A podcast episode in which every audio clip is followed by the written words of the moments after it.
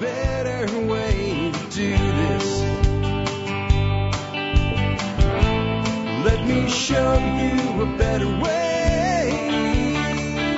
Hi, folks. This is Jack Spierko with another edition of the Survival Podcast. As always, one man's view of the changing world, the changing times, and the things we can all do to live a better life if times get tough or even if they don't. Today is a new show. I know that you were dealing with a rewind and uh, uh, a kind of a repackaged presentation the last two days, and uh, I, I really did not intend on doing that. I intended on having all new shows this week. But as we got closer and closer to crunch time on getting the hell out the door here, it just wasn't really...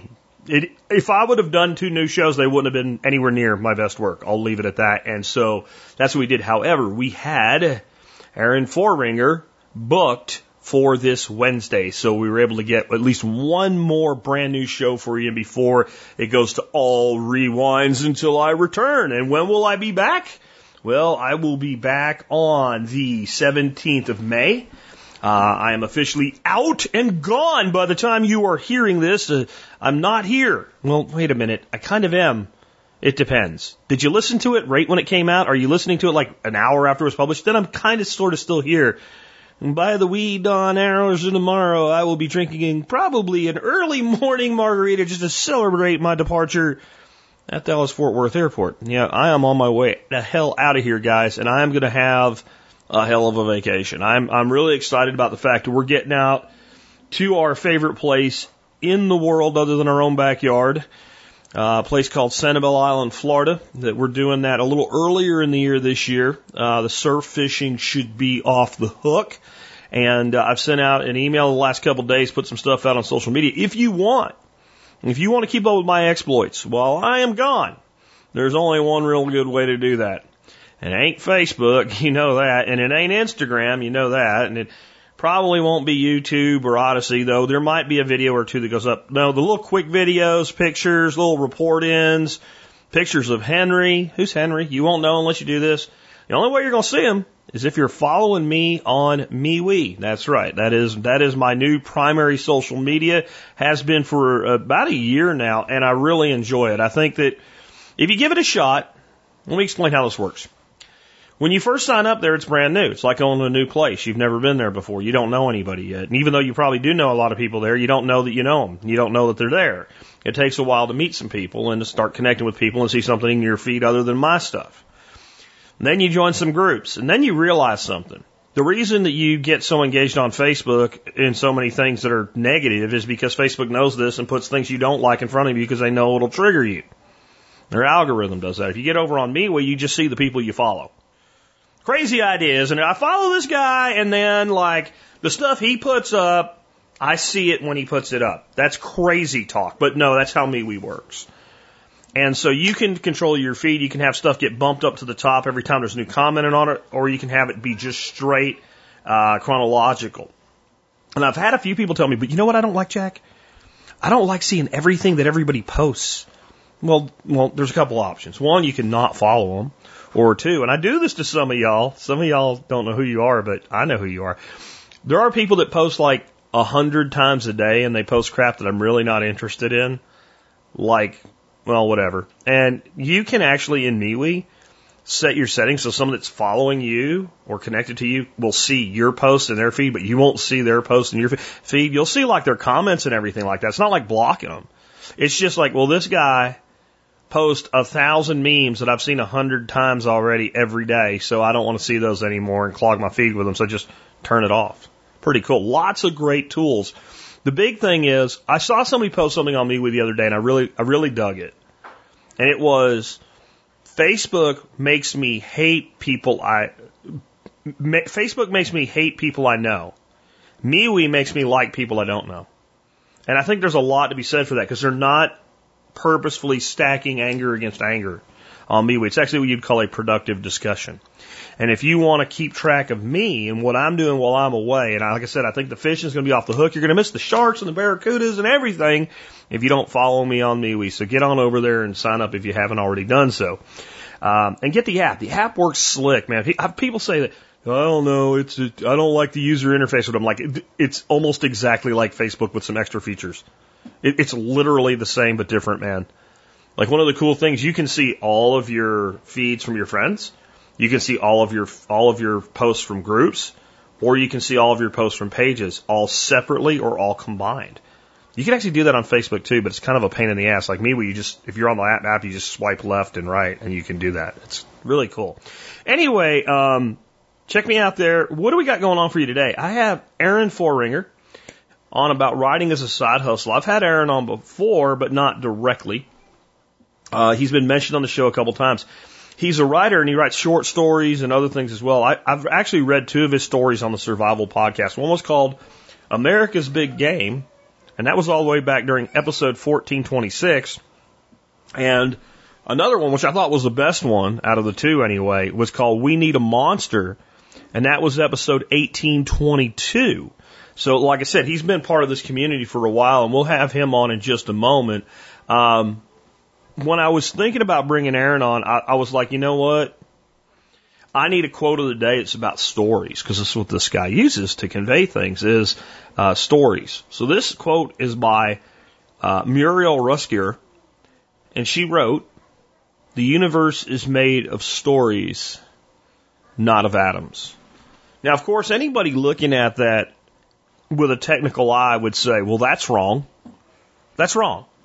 Of course the universe is made of atoms, or maybe really subatomic particles, or maybe even energy masquerading as matter. I mean, there's a lot of questions there, but the universe is not made of stories, if we want to be technical about the things that compose the universe. Or is it made of stories? We'll let that go. We'll let that philosophical discussion go for today and just talk about what she meant. The universe is made of stories. The universe as we understand it. The universe as we know it. All things that we know and understand as people come from stories. Humans have a real hard time actually learning anything or understanding anything without stories associated with it. And even things that are very mechanistic, that don't require a story, tend to be the case that the teachers that are really good at it use stories anyway. If you look at mathematics, I think that mathematics, with the stories behind the people that created the different mathematical theories and process, is far more interesting and far, far more likely to be recalled. If we're teaching mathematics, using stories to explain why mathematics are actually useful will help us to better understand mathematics. And mathematics is about the most mechanistic thing we learn as human beings. When it comes to language, the only purpose of language is for communication, and the primary uh, medium of communication in the world today is stories. Uh, I, I've always, I, you know, I've always remembered back when I was a kid, and my family was Catholic, and we went to church every Sunday, every stinking Sunday, and and my favorite part of the Mass was always what they call the homily, which is where, you know, you're not reading scriptures or chanting things back and forth at each other. The priest just basically tells stories and how that's relevant to your life and how religion can play a role in your life. As much as, as I was kind of already out the door from the church in my head, like, I'm only here until I get old enough to get away, I really enjoyed that because it was relevant and because it was anchored with stories.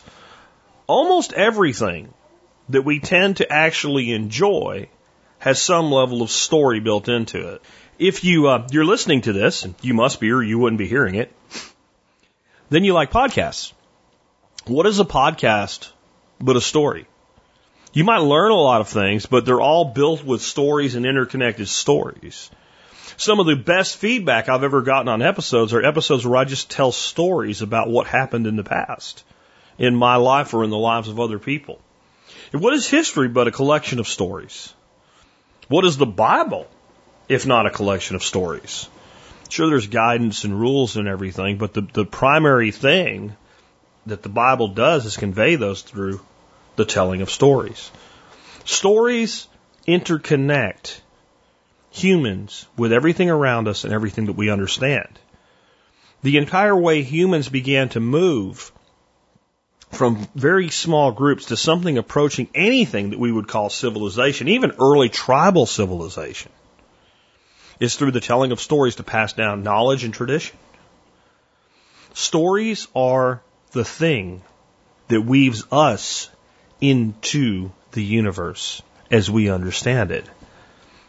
And that's what Muriel Rukeyser was saying when she said the universe is made of stories, not of atoms. I thought it'd be a good launch today to get into talking uh, with Aaron, also known as A A Forringer, on the stories that he tells, the message he's conveying with them, and we're even going to dig into how you can use writing as a side hustle to build your own income and your own freedom.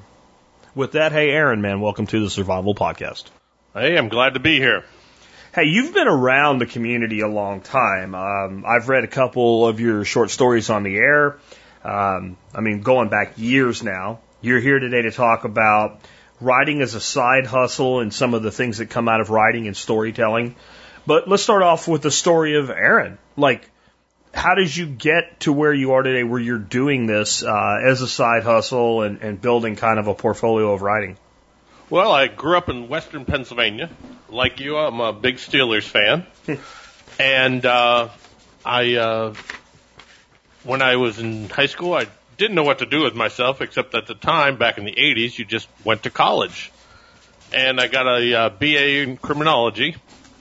And I was kind of uh, impatient, and instead of going to the state police, which would have taken nine to ten months, I decided to go into the Army full-time. I was in the National Guard before going through college, and uh, I went into the uh, regular Army, worked in military intelligence for a while, and then finished out my uh, time in the Army as a C I D agent in Schofield Barracks, Hawaii. I then went into the private sector in security for a while. I designed security systems. I did investigations. I even did some retail security for a while. Um, and then I got uh, a little bit tired of just guarding somebody else's bottom line. So I returned to public service. Uh, first of all, I worked as corrections officer at a maximum security prison in western P A, Graterford. And then I uh, became a parole agent, where I retired from a couple of years ago. Uh, most of my time I spent in West Philadelphia. And then uh, after I retired, I said I wanted to do something. I would, wanted to stay in the security industry, so I went to uh, move to Florida. And I'm not going to say the company's name, but it's the largest uh, single-site employer in central Florida, in fact, mm. as far as the world. And uh, I, I do. Uh, I'm just a low-level security person for them, but it's been really interesting and really fun, and I got much better clientele than when I was a parole agent, let me tell you. I, I, I would imagine. So I'm going to tell you, I had a, a really brief Fresh Prince of Bel Air flashback when you said West Philadelphia.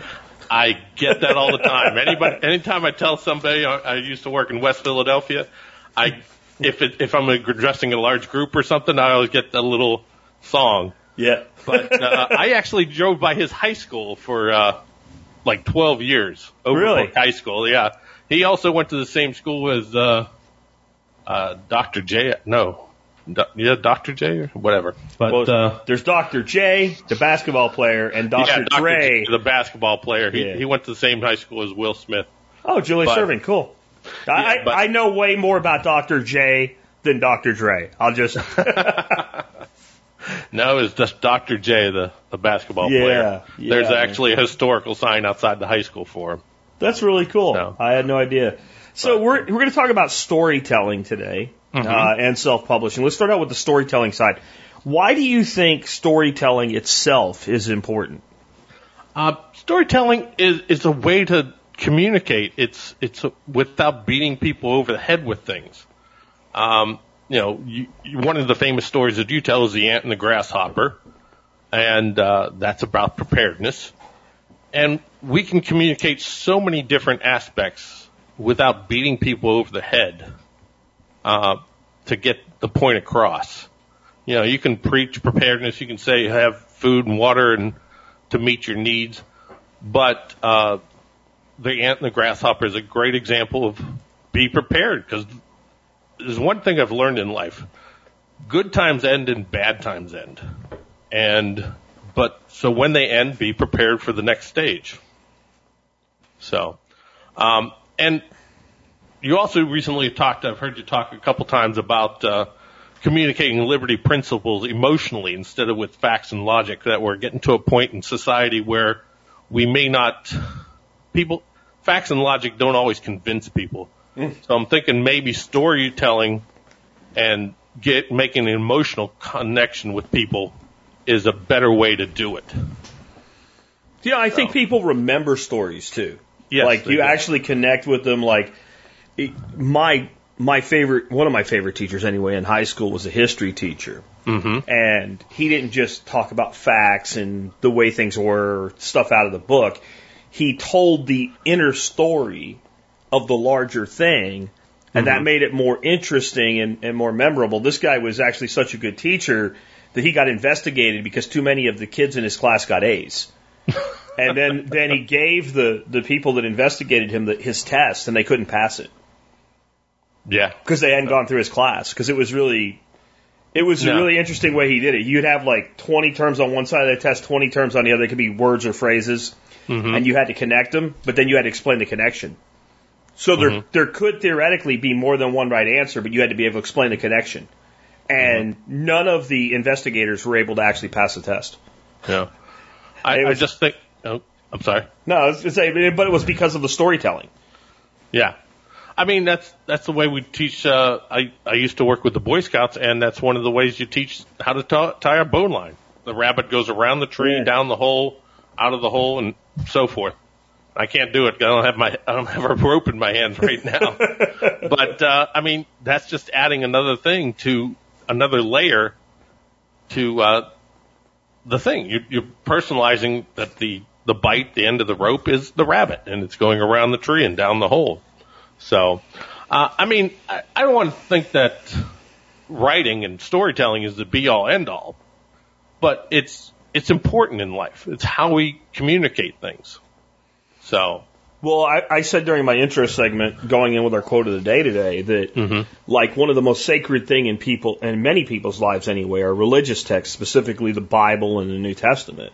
Mm-hmm. What are they other than a collection of stories? There's some genealogy and stuff like that in there, but and some laws and whatever. Yeah, but ninety percent of it is storyline. That's mm-hmm. and if it wasn't, there wouldn't be like, you know, movies and series is about Moses and Samson and David, right? Like, oh, yeah. without, or, or, no, how, I don't know how many times the gospel's been told in movies, right? Hey, without the storyline, it wouldn't happen.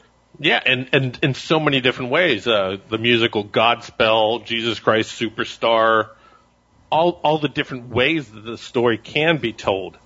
Uh, is just a different interpretation by a different person in how they see the story. So, and then we're back to teaching as well, because how m- many of Jesus' lessons were in stories? How many exactly. of, of Buddha's lessons were in stories? Right? Mm-hmm. It's not unique to Christianity. It's oh, it's, no. it's it's it's it's universal, and I think that's why it connects with people, because we all have stories, so mm-hmm. we all relate to stories. Yeah. So, but uh, I, I just find it in. Always fascinating. And I think one of the good things about storytelling is you can watch something unfold and then tell a story about it later. It's not exactly what happened, but you just distill down the pertinent parts of it that are important to the end of the story. So, so you primarily write fiction. Why, yeah, yeah. why do you think that, you know, fiction's important, science fiction's important, that type of thing? Well, fiction I think is important because, uh, well, they say that people that read fiction are more empathetic. Mm. Um, I'm not. I'm not sure that's always a great thing uh, to be empathetic. Uh, I think it's all, sometimes equally important to be compassionate. Like you don't need to, to uh, be empathetic when a child is afraid of lightning. You're not afraid of lightning. You know it's just a or thunder. You know it's just a noise.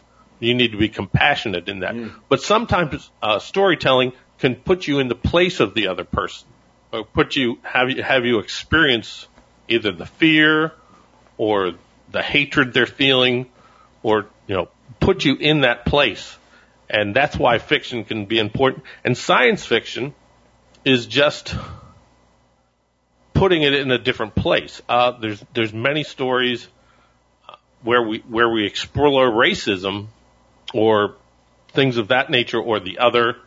Uh, because, you know, you are, the, you, when you're reading it from that point of view, you are the other.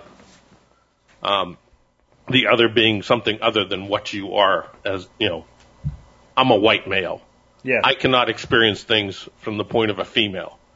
But if I can read the story and, and, and the author or the writer is good enough and I can then feel what they're feeling in a certain situation, I can feel their fear, I can feel their disgust or whatever, if he's doing good, if the writer is doing a good job.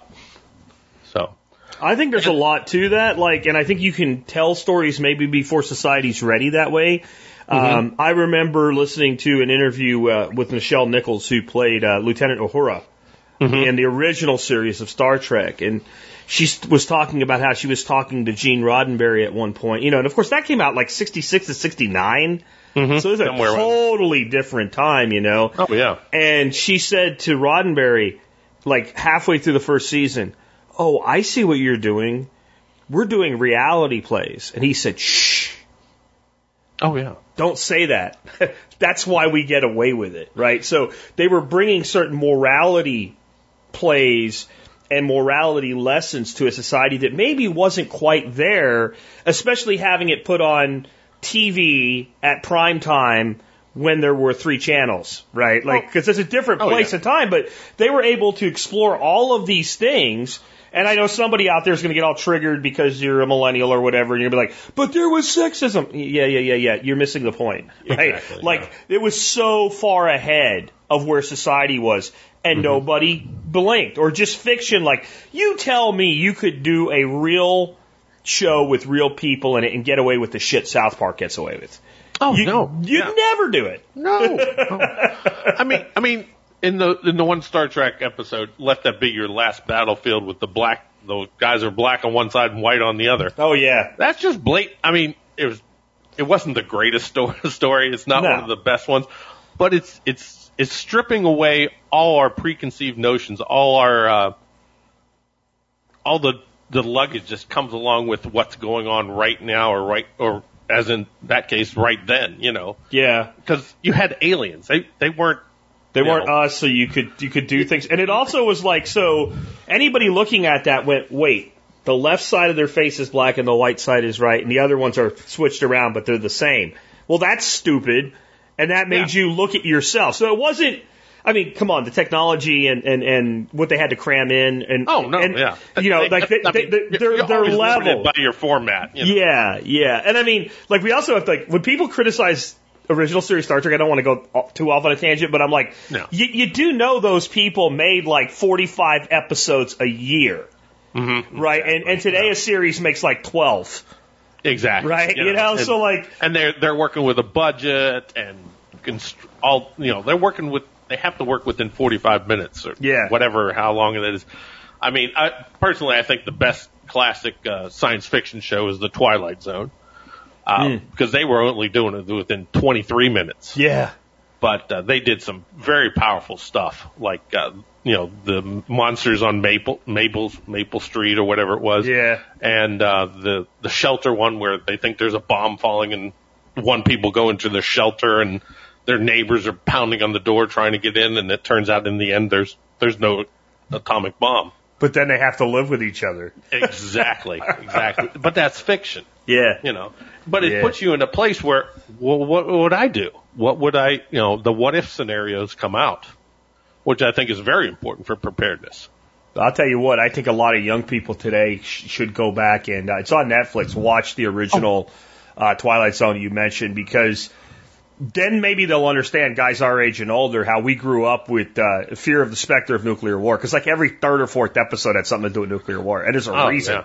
There was a reason, right? It wasn't because oh that was like the scariest thing people could come up with. It was ever present in our lives. I still remember drills where we hid under our desks at school, as though that was going to protect you. But uh, yeah, life's better today, and I think that like stories are part of how we know that. Now, mm-hmm. you're a writer. So mm-hmm. if you write, someone has to read it, or it's just words on a page, right? Exactly. So as a writer, you probably read as well. How do you balance, like, not lifting other people's material with the need to read, et cetera? Because I, like, I know I am limited in how much I listen to podcasts. Mm-hmm. Uh, now, obviously, I'm a podcaster, so I think mm-hmm. it's an important medium. But I tend to actually listen to podcasts that are loosely within my niche, not directly, because, like, my memory is stupid. Like, mm-hmm. I can hear something and parrot it back to you three days later, and I mm-hmm. to the mm-hmm. point where I might not know it. So I, I try to balance that. Like, how do you handle that? And why do you think reading's important for writers as a whole? Uh, well... As a writer, you finally you have to realize there is no real original stories. There's a debate on how many basic stories there are. Some people, some scholars say there's three. Some people say there's seven. I've seen as high as thirty-six. But there's no original stories. It's just a retelling and a repackaging of whatever story you're telling. I mean, I have five books out now, and I know there's nothing original about them. You know, they're, they're original to me, what I created, but the storyline themselves, they're not original. The, the one series is a, a soldier set in a war. The other is a private investigator story. You know, those stories have been told so many times, but you just have to accept. And I've heard that in every book, every writer, there's about a thousand books that you read before you get ready to write. And uh so what I've been told and what I've read and everything is what you what you read does influence how you write. So read everything, but only steal from the best. You know, it's you, you only steal. Oh, the, you know, like I love Hemingway. Hemingway's uh, very short story, "A Clean and Well Lit Place," is one of my favorite. It's only about three pages long, and it's just a marvelous little picture. But The the way he crafts his words and the word selection is so important. Um, but just I I could tell you could probably set up twenty people, twenty writers in a room and say, "Here's the scenario, write that scenario," and you could get twenty different variations of that story. You know, like we were saying the other you know, about uh, the gospel. Yeah. E- even the gospel, there was there's four different gospels: Matthew, Mark, Luke, and John. And then how many? You know, like we said, stories and that have been interpreted from that. So there's no real original story. But, you know, about it being original, you can't be original. Yeah. But you you can yeah. tell. But uh, Kevin Smith says the only currency each person has is their own voice. Mm. So spend it wisely. I think there's validity to that because, like, you give me any story and I can probably tell you a Shakespearean play that basically is that story. Exactly. You know, the guy wrote enough, he pretty much covered all those basic concepts, yeah. well, right? You know? Yeah. And then, you know, there's basic, and then there's the, the stereo, the, each character is a, is an archetype or whatever by Jung or whatever, you know. So I, I just write what I, I just write what I want to, want to read. Gotcha. That's another big thing, you know. I, I don't write so that I make other people happy. I hope it does. I hope other people buy it, but I, I write that I in, so that I enjoy it because I can't figure out what makes you happy. I can't figure out what the guy down the street makes him happy. Yeah. But maybe we have enough commonality that it would make some other people happy too. Well, it's it's like the people it. that say, you know, like, well, that guy only knows twelve chords on a guitar. Well, that's because there's twelve chords on a guitar.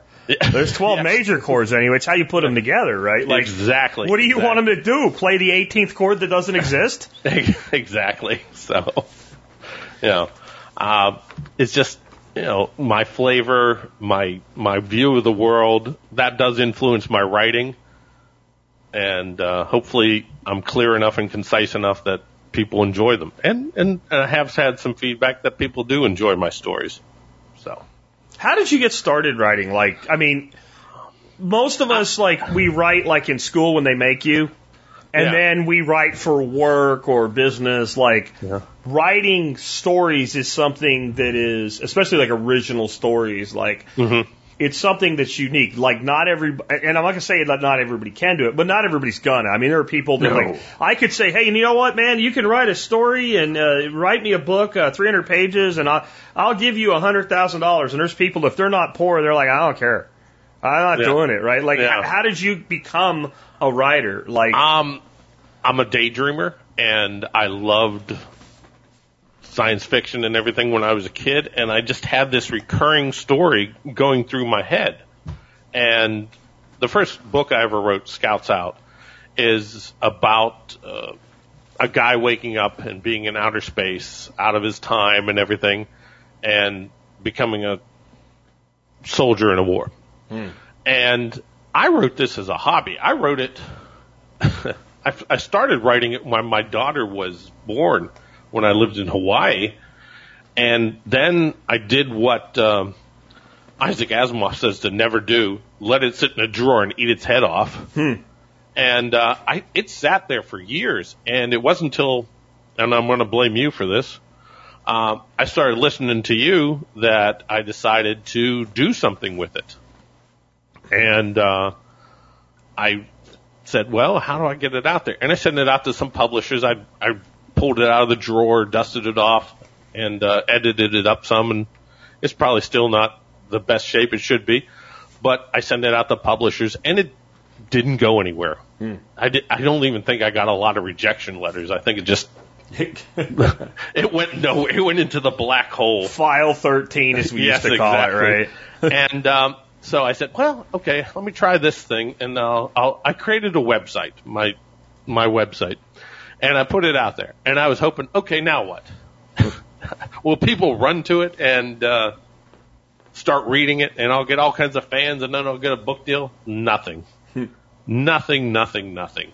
I mean, I, I had to. I think I had to beg my friends to read it, and I do have one friend that's one of my avid readers, and he's a Scott. He's a, he's a great friend of mine. And um, he uh, and it just sat there. And then a couple years ago, I, I was looking around for self-publishing, and I came upon a website called smashwords dot com. And uh, I said, well, I'll try this. And uh, I did. And it's out there still. And um, then I just said, well, I have another story about that same thing. And I just started writing more and more. And... I, you know, it just fell into it. And it's a good hobby. It's not too expensive, except when you pay for the cover art. Um, but, uh, you know, it's just something I enjoy doing. I, I think if even if nobody ever reads my stories, I'll continue writing. I'll be a lone guy sitting in behind the keyboard writing away.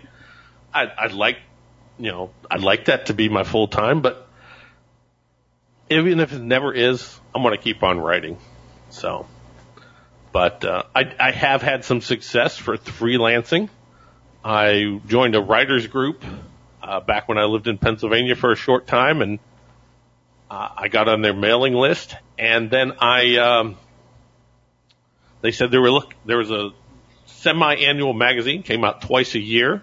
That was for the region, the Laurel Highlands uh, magazine. And they were looking for writers to write stories about destinations. And somewhere along the way, I had written a couple articles on my website about places I had been in, you know, like Washington, D C, how to see D C and not the normal things. Like instead of going up to the Washington Monument, you go up to the Postal Tower in uh, D C, the old postal building. And uh, it has much better unobstructed views. There's no little teeny window to look out of you. It's just a wide open view, and it's right over by Ford's Theater. So I wrote that article just because I, I love to travel. And this uh, publisher said, well, do you have anything you can show me? And I said, yeah, I have this. And I had done this out of just, I wanted to try it. And they said, that's great. Uh, send us an article about Uh, any historical landmarks or historical places in uh, the Laurel Highlands. And I cheated on the first one. They said they wanted it in a week. And I said, well, okay, this uh, battlefield right next to my house where I grew up, uh, the Bushy Run battlefield, I I wrote an article about that in about a week. It was uh, nine hundred words. I think I got three hundred bucks for it. And um, they loved it. Hmm. And they said... Uh, Okay, uh, we need another one in six months. What else you got? Okay. So I wrote a series of articles for them on, uh, I think, Fort Necessity, uh, Fort, Lig- uh, Fort Ligonier, no, yeah, Fort Ligonier, and a bunch of other places in uh, the Laurel Highlands. And then the largest magazine I've written for is the V F W magazine, uh, the national magazine, about uh, the Army unit I was involved with that went to Somalia in ninety-three. So, but uh, that's how I got into freelancing. I haven't done too much freelancing lately.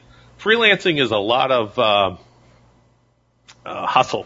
Yeah. You have to continually go out and look for jobs, and you have to uh, – And, and I've never missed a deadline, and I think that the editors talk about it and say, okay, this guy's always on time, and he doesn't need to edit my stuff so much. I've, I've, in fact, they've never sent it back. They've just done the editing without my approval, but, you know, I'm just a freelancer, so they can do with it whatever they want. I mean, they always send you a contract before you freelance. They say, we want such and such number of words. Uh, we'll pay you this much, and it has to be in by this such and such a date, so, you know, because they have deadlines of themselves. And uh, that's how I've done some freelance writing. I just kind of fell into it.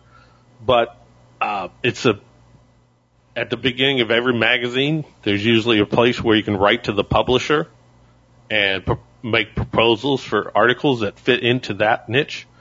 Uh, I'm subscribed to a couple emails that uh, send out these types of things. They say that we're looking for art, writers of this, this. It's usually magazines I have no clue about, you know, usually highly technical or something, but occasionally something comes across that I try for.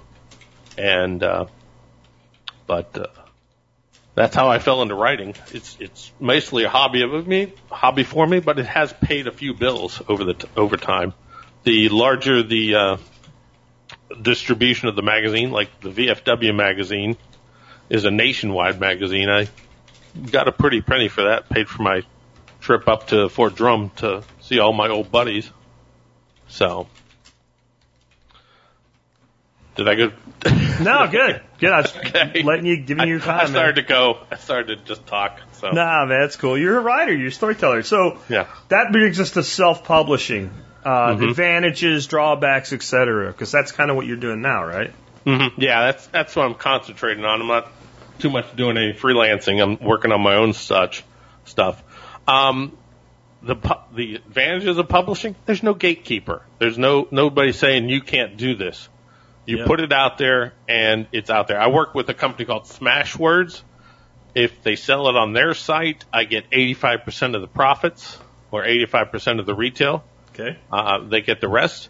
Uh, if they send it to a retailer, which they work with Barnes and Noble, Apple Books, a few others, Kobe, um, I only get seventy percent. So, um, but they, they, they have all the links to the, the, the companies, and they make sure my book goes into their formatting. And if not, I have to fix it or add returns or whatever, you know, make sure my artwork for the cover is, uh, to the, to proper standards. But uh, the drawbacks, you have to do all your own promotion. There is nobody out there trying to get your book on the shelf. There is nobody getting your book in front of other people.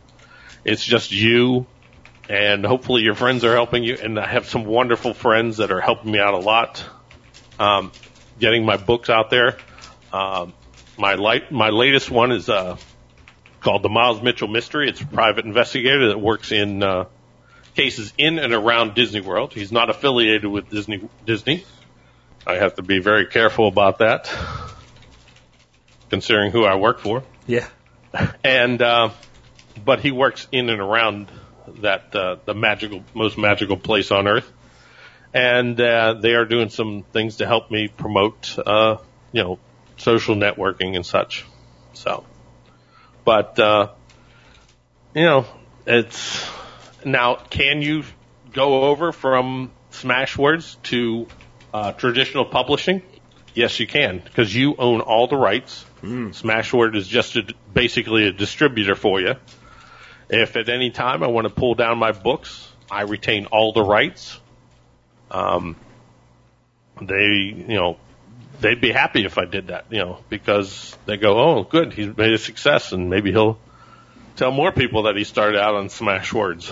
Gotcha. So, and they're also, they just started a couple years ago with a program to turn your book into an audiobook. It's called Find a Way. Hmm. Uh, they then, once you get the book, they, they, you can do it either one of two ways. You can either read it yourself and put it in the proper format, and then they'll send it out to distributors like Audible, audio books, audi, Audible, Audible books, and um, send it out to them. And uh, that'll be another method for people to uh, e- uh, experience your writing. So I have just finished the Miles Mitchell book. It's about two hours worth of material, and I'm still waiting, still a few uh, hiccups, I think, with the uh, format and everything. But hopefully it'll be out really soon, and you can uh, then I can compete with uh, Josh, uh, Jack, you for your uh, for ear time. So cool, man.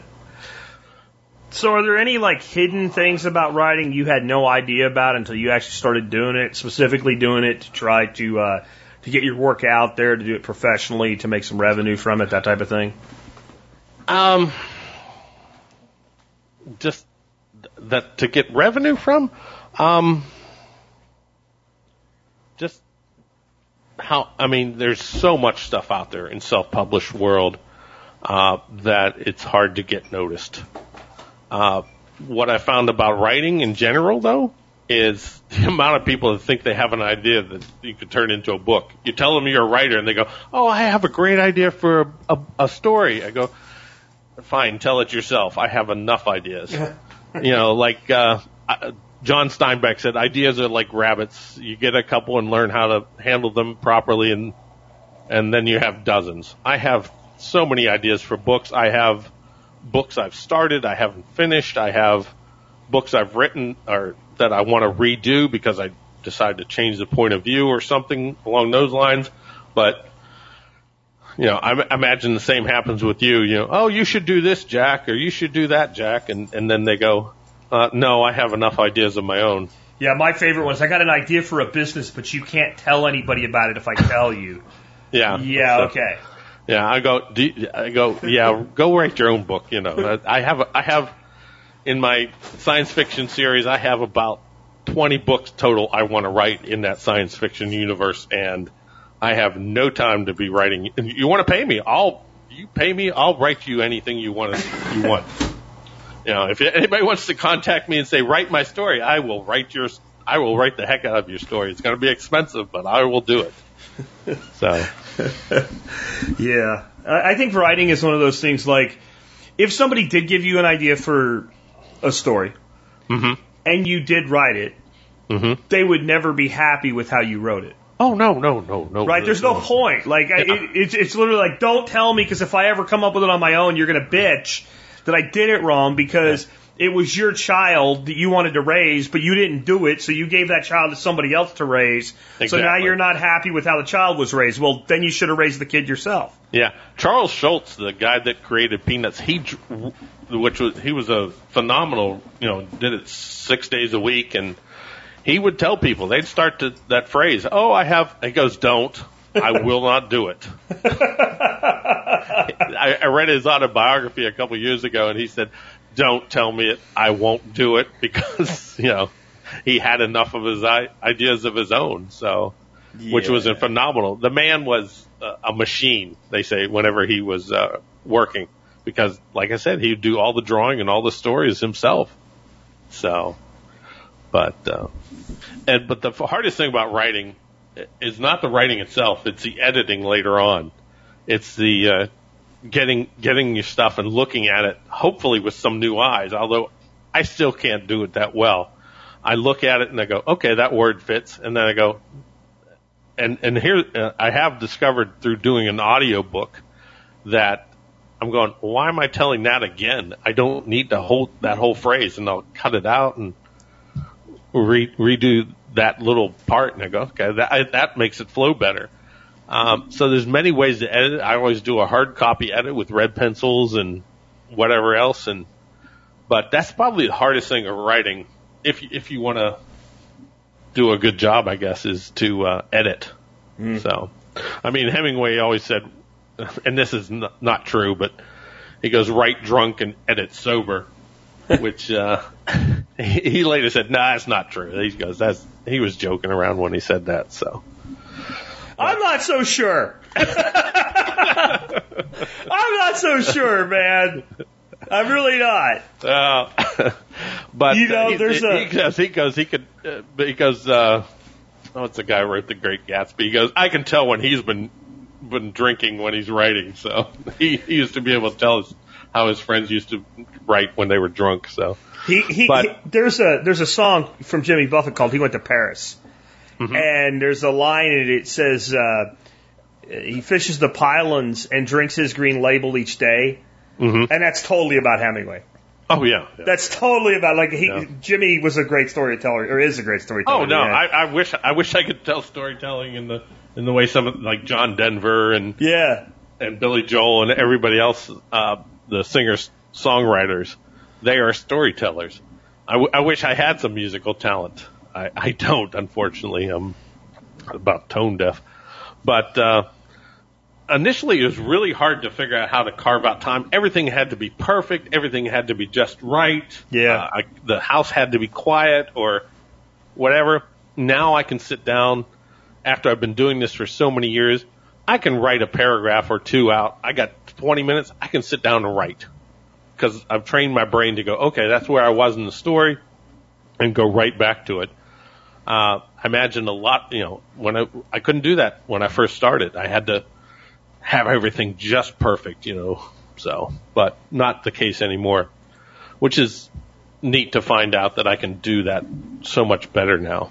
I think it's like just... anything. If you do it long enough, you get good at it, mm-hmm, mm-hmm. right? Like, I mean, when back when I used to do fiber optic work, I would sit down and polish these little tiny connectors you had to look at under a microscope to know what you mm-hmm. did. And when I would train somebody, they're like, you know, they'd sit there and pound on it, pound it, look like shit, and I'd do it in like three seconds. They'd look at it, and it'd look perfect. Like, how do you do that? I'm like, well, that's like the fifty thousandth one I've done, right? So it's not impressive no. anymore. When you go to the you go to the deli and you mm-hmm. tell the guy you want a pound and a quarter of ham, and he's mm-hmm. like, da da da da da, he throws it up there, and he's like yeah. within a, a tenth of an ounce, yeah. and you're like, wow. And he's like, don't be impressed.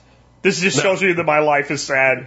Yeah. I, I, when I worked in the uh, corrections, we had a shoe shine. When yeah. the convicts were in the shoot, and I loved to watch him work because there was no wasted motion. He would shine your shoes in just a perfect manner. Yeah. And uh, I've, I've seen the same thing at bag, you know, people bagging your groceries, especially uh, at some stores where they still have paper bag. The way they stack the bag and, and build it just right with no wasted motion, I'm going, I, I I want to be a writer like that, that there's no wasted motion, no wasted words. Um, and, um, uh, I, I think I'm getting there. We'll, we'll see. So, but, uh, yeah. Yeah. Yeah. That's like being the, the bulldozer driver that never goes any further backward than he goes forward. Right. I mean, like exactly, there is exactly. a mastery of things and yeah, they say it's ten thousand hours. I'm not sure, but I don't think that could hurt. No, I think anybody's no, done anything, won't hurt. If anybody's done anything for ten thousand hours, they, they, they get pretty supposedly good at an it. An expert, yeah, so yeah. I've heard that. I'm uh, I'm not sure where I'm at with it. I know I crossed my ten thousand hours of podcasting quite a while ago. I might be getting close to twenty. Who knows? I, I think I'm an expert listener because I've like I, I've been listening since uh, you were still in the house in Arlington. Oh, wow. That's that's a while. two thousand nine, I think, somewhere around there. And I think I was right. I started listening full-time uh, right about the time you quit working okay. at the job. That was twenty ten. That was January twenty ten okay. was okay, my first. So yeah. I know you're in Arlington. That's a long time ago, dude. Arkansas. So I've been listening for that long. And I just want to thank you for all the wisdom you've given me and all the encouragement. Uh I, I know you weren't sp- speaking to me specifically, but if sometimes it felt that way. Ah, uh, yeah, so. that's that's part of getting good at storytelling too, is so people think you're talking to them. Yeah. Um, no. So, when you were doing freelance, how did you find writing jobs? Um, like I said, I lucked into that. I but you know I and networking, the network, uh, the uh, publisher of the uh, Laurel Highlands magazine. I, uh, I, I asked them, I said, do you have any other publishers? you, do you know any other, uh, you know, editors? And they said, oh, we, we know the editor of the V F W magazine. It's a friend of ours. And so that's how I got that job. So I think, you know, editors, you know, especially magazines, there, there's ed, um, publishers publish a lot of magazines. And I think those net, uh, editors talk and refer you and give you, uh, you know, if, if they like you and like your style and that you hit your deadline and they don't have to edit it too much, they, you know. But I, I think the main thing with that is tenacity, is coming up with ideas to, uh, you know, they, they want you to do a pitch. How many pitches can you do? How many, how many articles can you propose to them that might interest them? And you have to know the magazine. You have to know who their audience is, and uh, then look at their style. And I'd suggest to any writer out there that wants to uh, write for any specific magazine, read that magazine, then try and write an article that uh, might appear there. Just practice. Um, and if you want to write something, write something. Just just do it. I mean, it, it's not going to hurt you to try. So, like I said, I had those I had those travel articles done before anybody was reading them. But mm. that uh, magazine writer for Laurel Highlands magazine, she liked my style, and she, you know, and she saw that I kind of knew what I. In fact, she said uh, I'd written one about the Baranhoff Museum, which is a fabulous house in Pittsburgh, and she goes, "Can we put this in there?" Because she mm. wasn't from Laurel Highlands; they they were but based in Kansas. Yeah. And uh I said, that's not in the Laurel Highlands. That's down in Pittsburgh. So, but uh, uh I, I did, I did. uh She came out. Uh, the publisher, the editor, came out to meet me and uh the head. The, the magazine was uh by uh the Laurel Highlands Tourism Commission, and she came out to meet with them, and then I. I sat in on the meeting, and it was a lunch meeting in a little town called Ligonier. And, uh, I, she, she had asked me to write a, an article on, uh, Bedford Village, which is a little historical village, kind of like Williamsport, but not on the scale. And right on the, the entrance to the Laurel Highlands magazine, or like on the entrance to the Laurel Highland Mountains. And I went there, and I'm sitting down there with the editor and the uh, person from the tourism board. And I said, hey, I have that article on Bedford, uh, Be- Bedford Village. And the person from the tourism board said, uh, oh, that's not in our area. I go, it's, it's not? And they had already signed a contract with me for the Bedford Village, uh, article. And, uh, so I got paid. The, the, the article never got published, but I still got paid because I was under contract. Mm. So it never appeared anywhere. It's it's on my website, but um, you know that that type of thing happens. But luckily, I was I had signed the paperwork and they had agreed to it, and I had written the article, and it's just sitting there. And, and uh, the Laurel Highlands Tourism Commission uh, just didn't want to uh, advertise the Bedford Museum, the hmm. Bed, little. Uh, Bedford Village or whatever it was. So, but, uh, hey, I, I didn't care. I got paid for it. So. Gotcha, that man. Was... So, um, how did you write a book? Cause you wrote a book while working a full-time job and all the other things in your life. I mean, I know I've done some writing. It, it, it is time consuming. Yeah. I wanted to ask you about your book, but I'll, I'll answer that question first. Because I signed up to be one of your uh, affiliates or whatever. But uh, uh, you just carve out the time. You have to make it important. And like I said in the beginning, it was everything had to be quiet in the house. I had to get my candle lit and have just a, an aura of quietness. And I had to concentrate and everything else. And now I, I can sit down. I'm walking out the door, and I have twenty minutes before I have to be somewhere. Oh, I can I can write out a paragraph right now. So, um but it's just setting the priorities, setting the uh, the priorities of what you want to do. I can't have the T V on when I'm writing. I can't. Uh, I can listen to music, but uh, Yeah, and I, I usually listen to uh, instrumental stuff mostly when I'm writing, but uh, it's just a matter of carving out the time and make. And if it's important to you to get it done, you'll get it done. I don't think a lot of people can uh, can make that commitment, though. So it means saying yes to that one thing, and that means saying no to other things. Gotcha. Yeah. As far as my book, it's done. Um, okay. My part's done. My part's okay. been done. I'm on my third person as far as doing like the formatting and stuff like that so that I can publish it. Okay. Okay. And my third time of going, you know what? F it. Never mind. Go back under your rock. So, yeah. Um, it's, so you're going to do traditional? You're going to do a hardcover and every, a hardback? I, I was. Or what are you going to do? I, I wanted to. I was going to use the Amazon self-publishing because it's mm-hmm. a huge market, and I was going to mm-hmm. do it both as a a hard copy, the soft jacket book, because it's just much uh-huh. less expensive that way, and also electronically. Um, and okay. I've, I've kicked around some other ideas about that, but um, yeah, I mean it's a big book. It's it's over sixty thousand word count. Okay. So it, it, it doesn't really hit the sweet spot with the pricing models on Amazon, which was something oh, okay. that I had no idea about when I wrote the book. I just wrote the book. Oh, um, yeah, yeah. And it, it started out, it was going to be thirty Laws of Life, and it ended up being sixteen. And even with sixteen, it ended up over sixty thousand words. Mm-hmm. So... Yeah, illustrations and pictures or no, anything like that? No, no, it's just textual formatting and some things like that. And there were some things that were in it that changed dramatically when COVID hit. Okay. So there was some rewrite in that as far as certain things like ways that you could monetize your life and things like that that were mm-hmm. like, I'm like, if I drop this in the middle of COVID, I'm going to get slaughtered.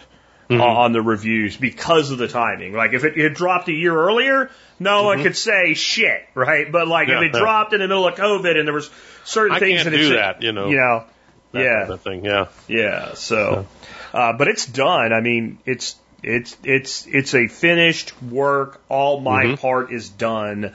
Um, I do want to get a kind of corresponding website to go along with it because of the type of book that it is, but mm-hmm. that's not necessary. It just... The one thing I've learned as a writer is don't write shit into a book that doesn't exist yet. Right? Because then you're like, okay, I got to do this now, you know. Yeah, like, yeah, yeah. You know. But uh, I, I've actually spun off the idea of maybe I should just release it as a P D F and mm-hmm.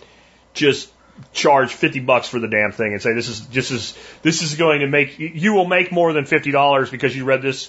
And if you don't, I'll give you your money back. Like, I mean, I've honestly thought about going okay. like old school long copy sales, like mm-hmm. just because it would be done. Like, here it is. Yeah. You know, if you, if you don't like it, I don't care.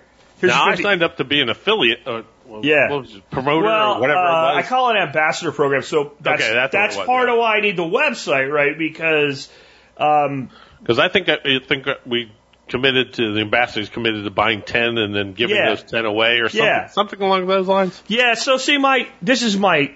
like insider info on how to game the Amazon bestsellers list. So okay, yeah, yeah. Right, my deal with that was you get listed as an ambassador.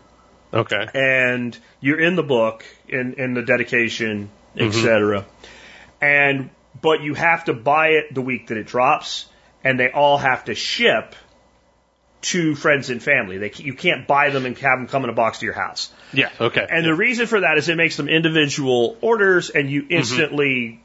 catapult. So I'm giving like inside Amazon game system things mm-hmm. there, and that was that was the intent there. Regardless of whether I end up using Amazon or not, that's that's a commitment I've made. Everybody's in a folder, everybody's mm-hmm. in the book, okay. everybody gets listed. So anybody that stepped up and did it when it was going to cost you something, if it ends up not costing you something, then you'll still be there, right? Because yeah, you're willing yeah. to support me. But yeah, that's that's where I'm at with it. I, I really need somebody good at formatting to just make the damn thing ready for publication mm-hmm. uh, so that it'll fit, you know, because the ebook side is pretty easy there, but mm-hmm. fitting the layout, the page count, everything for a hard copy book, which I really want it to be.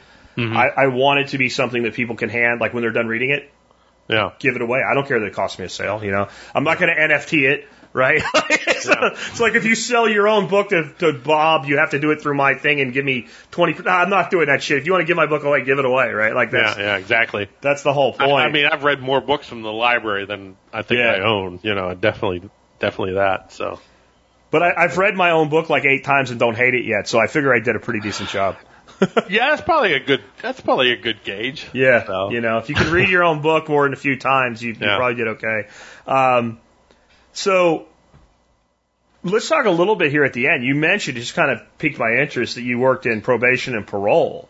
Mm-hmm. Um, that's a that's an interesting thing. Like especially Pennsylvania, mm-hmm. man. Somebody that goes in the system there for a very minor thing may may die in the system. Like it just seems. Oh to, yeah. Once know, once you're in the system, it's hard to break out. You, you know, I and would, if you're a child molester, I don't care if somebody shoves a cheese grater up your ass and puts a weight yeah. around it and throws you in the water. Like, but there are so many people that end up in our judicial system that you know just. It, it's such a minor yeah. thing, and yet it just eats into their life forever. They yeah. can never shake it. See, now, now as a parole agent, I only deal, dealt with felonies. Okay. Uh, people that have been in jail for over a year. Okay.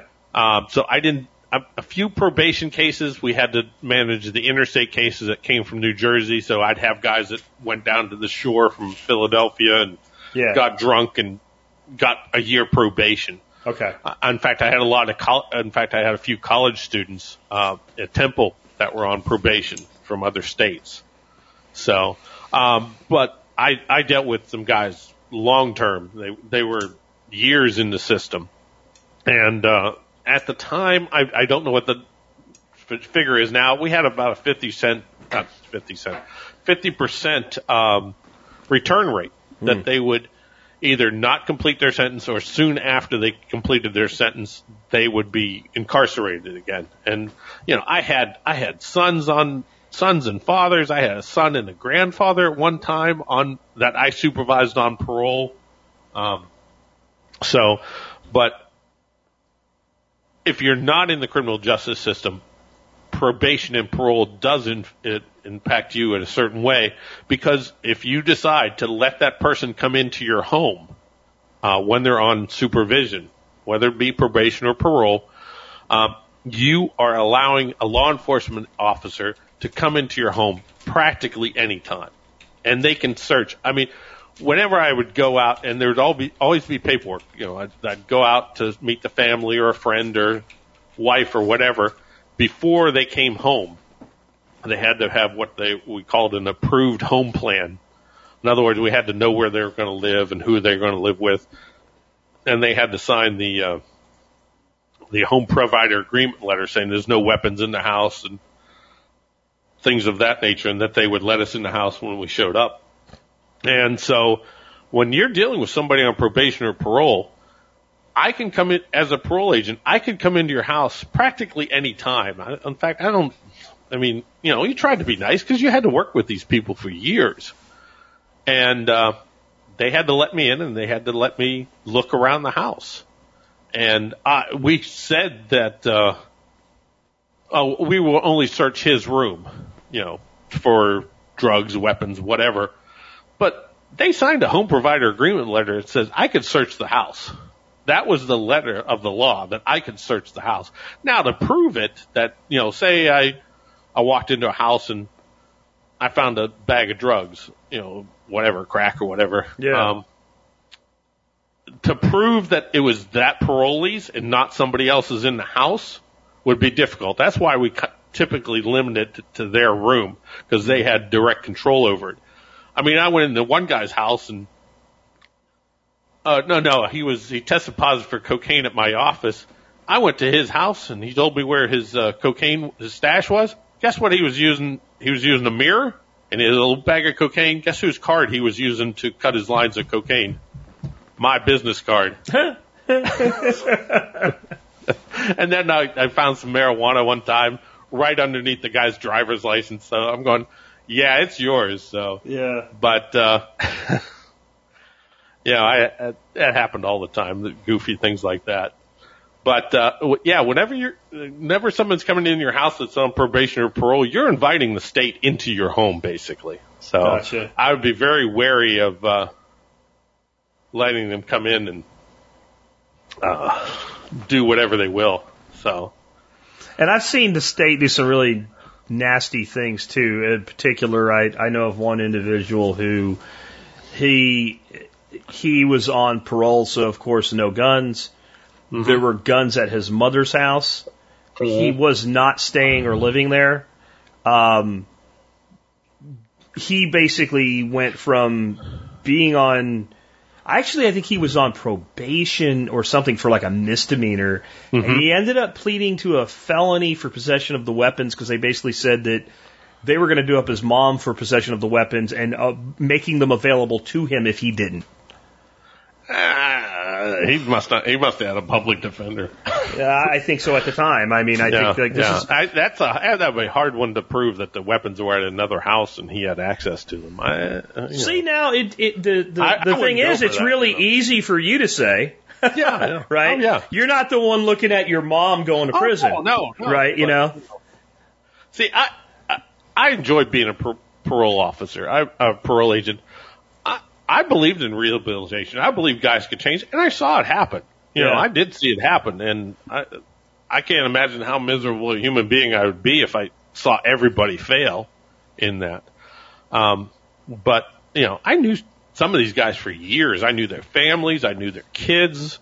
I knew their mother. I helped their grandmother carry groceries into the house. You know, you'd show up, and Grandma would be carrying groceries in the house, and guess what? I'm going to help her. So, but... uh Yeah, there there were some parole agents out there that I go, you really? You're, you're going to treat them like that? Why? You know, why aren't you going to be a decent human being to them?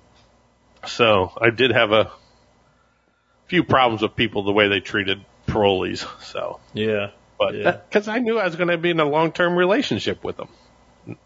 So yeah, yeah. So I, I'm imagining you enjoy what you do now better than that, though. Yeah, it's it's. Basically, uh, security position. Um, and I'm very amazed by the organization I'm part of. Uh, you know, it, it's got its faults, of course. Yeah. But it's back in the private sector. But, uh, I, I really do enjoy what I do and, uh, making the, uh, people, uh, safe there. So. Got you, man. Well, hey, I appreciate you being with us today. You want to tell people how they can learn more about what you do, find your books, all that stuff? Sure, sure. Uh, just go to my website, a a forringer dot com. That's A A, uh, Forringer, F O R R I N G E R dot com. And you can find a link to all my books and all my articles and uh, whatever else uh, you want to find out about me is at a a forringer dot com. If you want to email me, uh just type in uh, A A and at a a forringer dot com. Uh, if you want to talk to me about uh, if you want a copy of my latest book, The Miles Mitchell Mysteries, which is a standalone book, uh, just type in M M M at a a forringer dot com, and I'll send you a coupon code to uh, download the book from free. It's from smashwords dot com. Just triple M at a, at Aaron Forringer, a a forringer dot com. Well, hey, man, I'll make I'm sure. on any social media at a a forringer dot com. There's nobody else out there like me, I guess. I'll make sure that links to your website, and I'll try to dig up your social media since you didn't include it oh, uh, I'm sorry. in your form. Everything's A A Forringer. All right. A A Forringer. That's it. That's me in almost every social media platform. Great. I'll make sure all of that's in the show notes today, and I appreciate you being with us today, Aaron. All right. Have a great vacation, Jack. Bye now.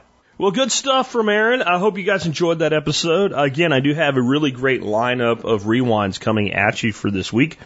Some of you already know the last rewind for Friday next week because I screwed up. I screwed up on Monday. I was pre-setting up all the emails for when I'm gone. So that, like, you're going to get emails the whole time I'm gone. It's not because I'm sitting here manually doing it. Like, it's all pre-set up and pre-scheduled. I got to the last one. I was almost finished. And my granddaughter threw a tantrum, was running through the house, screwing a tantrum, and it distracted me. And instead of hitting schedule, I hit send. I'm like, no! And I was like trying to stop it, and there's no way once you initiate that, uh, even on a service like AWeber. Once you say send, you better really mean it. So some of y'all know what's coming for next Friday. Some of y'all don't. That'll be a fun one with some little interesting things that happened during it, because it was the unusual show in that it was done at my kitchen table. And then since I sent the email, I'm not going to tell you exactly what it is, but it involved John Pugliano and me sitting here. I mean, there were a bunch of people coming out to uh, the T S P ranch, right? And uh, there's some phone calls that happened and some arrivals that happened all during it. We just kind of rolled with it. It'll be fun. I got a bunch of other great stuff lined up for you starting tomorrow. We're going to go all the way back to twenty fourteen. I think we have one or two from twenty eighteen and a couple from just a year ago. And I think this will be a really interesting period of rewind for you. I, I, I'm glad I came up with the concept of doing the rewind episodes with the new intros and all. It lets me go away like I'm about to and not be gone, right? It, it lets the business continue. It lets the podcast continue. And I think it's always good to kind of rewind once in a while and, and, and revisit some things. So I even have a, a two-part series in this rewind series coming up for you that's on the basics of preparedness, the basics of being prepared for the most things that go wrong. And we need to do that every once in a while, backing up and redoing the fundamentals. When I played football, you know, it didn't matter how advanced you got. You got to a point where you played a bad game or you made some bad errors. What do you do? Man, we're going to work on fundamentals. And you're out there doing the same drills that you did when you played Pop Warner. That that's that is just the case, and I think it's a, a pattern that repeats, that every once in a while, even when you don't think you're screwing up, you back up and you redo those fundamentals. So we'll have that and some other really pertinent stuff. There's going to be one that you're going to be like, holy crap, did he make that yesterday? And then there's going to be a few things in it that are temporal related back to the news. You'll be like, nope, nope, that did happen in twenty fourteen. Lots of good stuff coming for you. Anyway, uh, let's wrap things up. Let me uh, remind you that you can help support us two ways. One, by becoming a member and getting all the great discounts and all the other stuff that goes with it. Just go to the survival podcast dot com, click on members to learn more.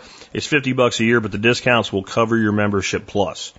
I hear from people all the time, I make a couple hundred dollars a year by being a member. So uh there's that. And then I don't have an item of the day for you, but remember, you can always help support us by doing your online shopping at t spaz dot com.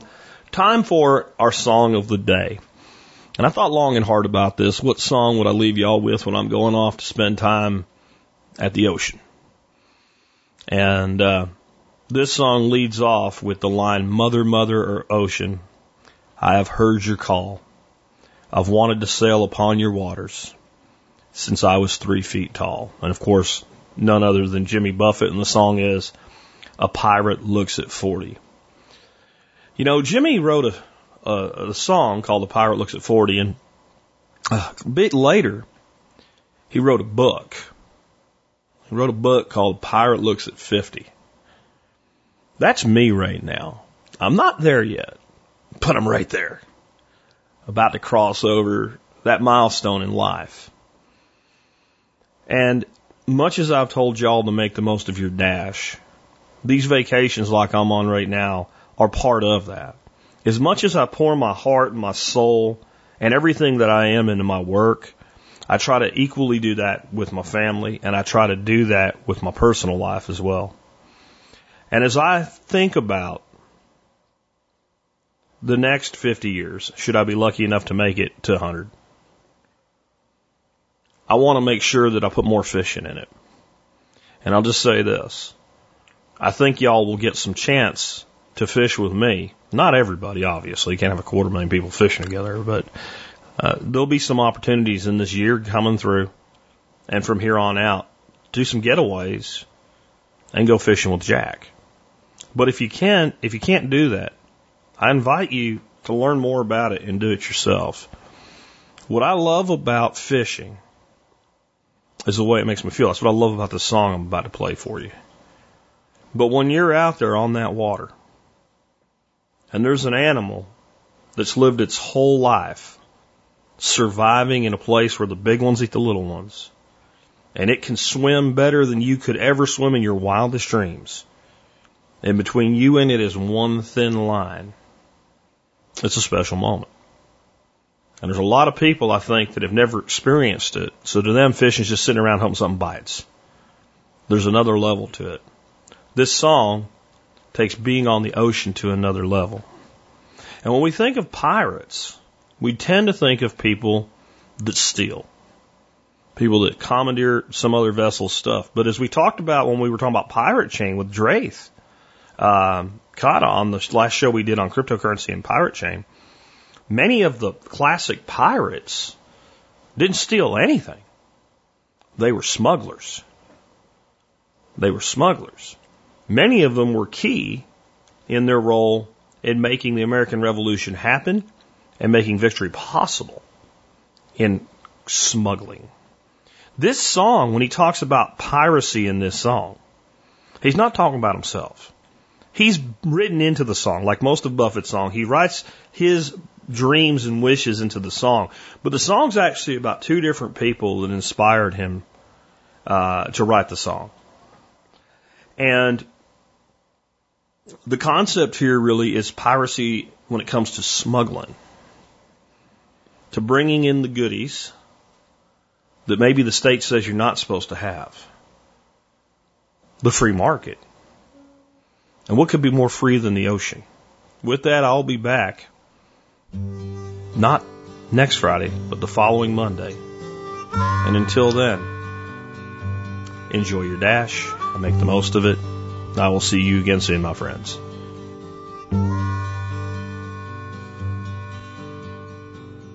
Mother, mother ocean, I've heard you call. Wanted to sail upon your waters since I was three feet tall.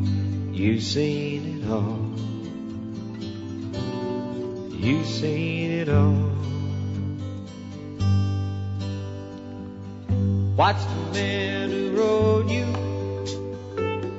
switch from sails to steam. In your belly you hold the treasures you have ever seen. Most of them dream. Most of them dream. Yes, I am a pirate, two hundred years too late. The cannons don't thunder, there's nothing to plunder. I'm an over forty victim of fate, arriving too late, arriving too late.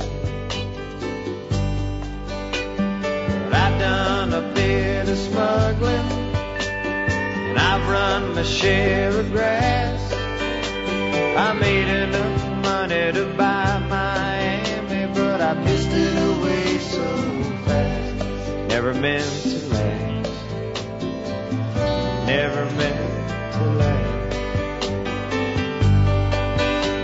And I have been drunk now for over two weeks. I passed out and I rallied and I sprung a few leaks. But I got to stop fishing. Got to go fishing down the rock bottom again. Just a few friends. Just a few friends.